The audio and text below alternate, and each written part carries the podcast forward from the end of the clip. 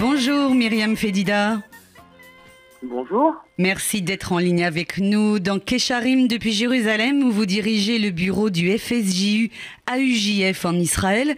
Myriam Fedida, avant d'en venir précisément aux activités que vous menez sur le terrain, parlez-nous de l'orientation générale de cette action du Fonds social en Israël. C'est avant tout du travail social alors pas, pas forcément, pas spécialement. Si vous voulez, le, le bureau du FSJU en Israël existe depuis une dizaine d'années maintenant.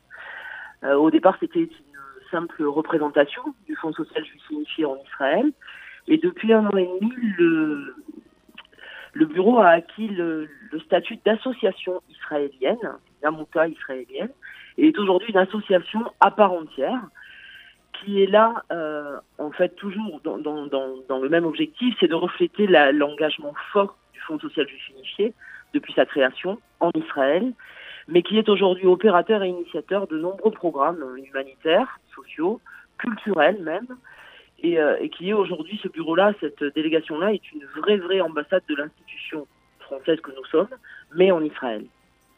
Alors concrètement, le, Fonds social et la UJF mènent des actions sur plusieurs fronts sur le terrain en partenariat avec des associations israéliennes. Est-ce que vous pouvez nous en dire un peu plus?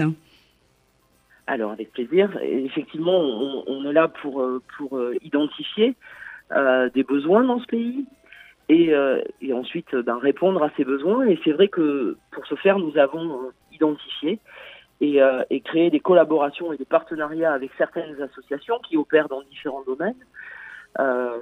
que je viens de citer, mais que je, je vous redis, qui sont l'humanitaire, le social, le culturel, l'enfance, très très souvent. On a par exemple un partenaire depuis euh, de nombreuses années qui est euh, Yad Rachel.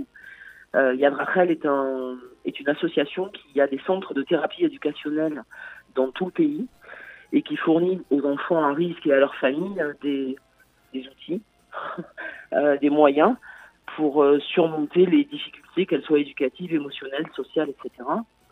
On œuvre ensuite plus, plus précisément dans la pauvreté avec la tête, l'association La Tête, qui est euh, la référence israélienne en matière de lutte contre la grande pauvreté. C'est la plus grande banque alimentaire israélienne. C'est une organisation qui, euh, qui abrite plus de 180 ONG locales, qui est présente dans plus de 100 communautés à travers le pays et qui euh, aide des familles en difficulté à, à, à, à surmonter la pauvreté et, et, les besoins alimentaires. Et puis vous avez également une... une... Oui, allez-y. Pardon. J'allais vous dire, c'est une association qui a un rayonnement national, puisqu'ils œuvrent à Natania, Ashkelon, Jérusalem, Ashdod, euh, dans les périphéries, Ber Bercheva, etc., et qui couvre donc une grande, grande partie du pays.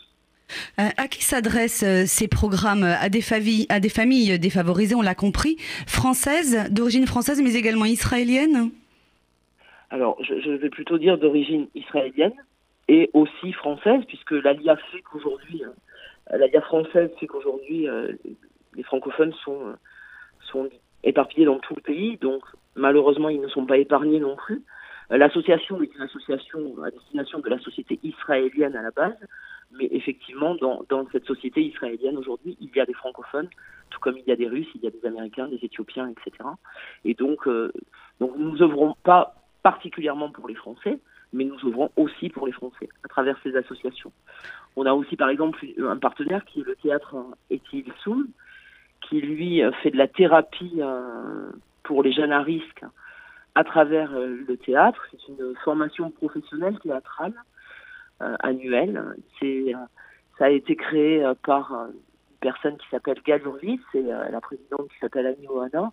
C'est une collaboration franco-israélienne. Et pourtant, ça ne s'adresse qu'à des jeunes israéliens. Il n'y a pas de francophones, par exemple, dans les jeunes euh, bénéficiaires de ce théâtre.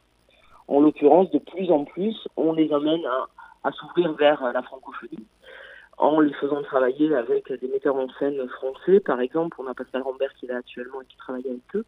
Et l'ambition, même en 2018, est pourquoi pas de leur apprendre la langue, le français. Myriam Fedida, euh, y a-t-il des problématiques spécifiques identifiées liées à l'ALIA?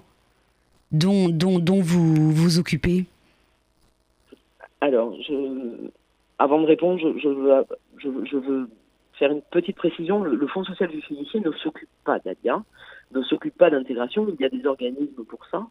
En revanche, nous avons décidé de nous tourner aujourd'hui vers effectivement ces problématiques identifiées liées à l'ALIA, et il y en a. Euh, il y a énormément de, jeunesse en difficulté. Il y a même, euh, et nous avons identifié un partenaire pour ça, qui est l'association ELEM, qui s'occupe de, de jeunesse à risque, euh, et qui a développé pour nous un projet spécifique à Natania en faveur de jeunes filles françaises euh, qui se sont retrouvées en grande, grande difficulté euh, après l'alien de leurs parents ou la leur quand elles viennent toutes seules et qui sont aujourd'hui euh, face à des problèmes de, de violence, des, problèmes même de prostitution, souvent de troubles alimentaires, de dépression, voire d'automutilation. Ce sont des problèmes graves, effectivement, identifiés, qui interviennent euh, dans les villes où il y a une forte alliance francophone et où parfois les parents sont dépassés et n'arrivent plus à faire face. Donc oui, pour répondre à votre question, à votre question, oui, il y a des problèmes identifiés liés à l'ALIA.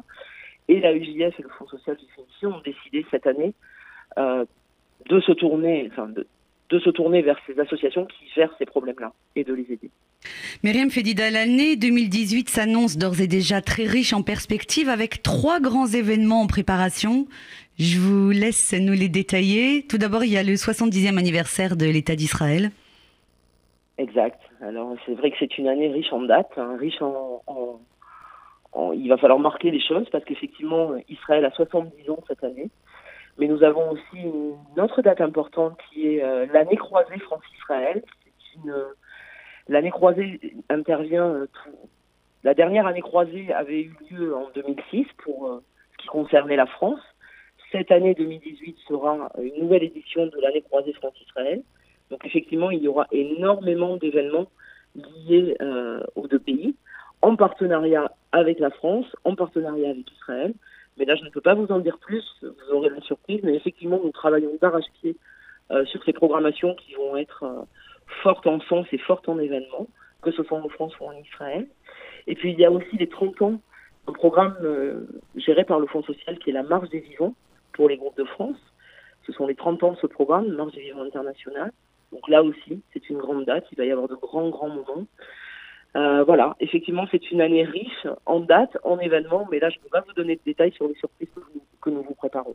Et vous reviendrez euh, dans cette émission Kesharim sur RCJ pour nous en parler. Merci beaucoup Myriam Fedida d'avoir été avec, nous sur RCJ. Je rappelle que vous êtes déléguée de l'AUJF et du Fonds social juif unifié en Israël. Merci d'avoir été avec nous depuis Jérusalem. Avec plaisir. Shana Tova à tous. Shana Tova.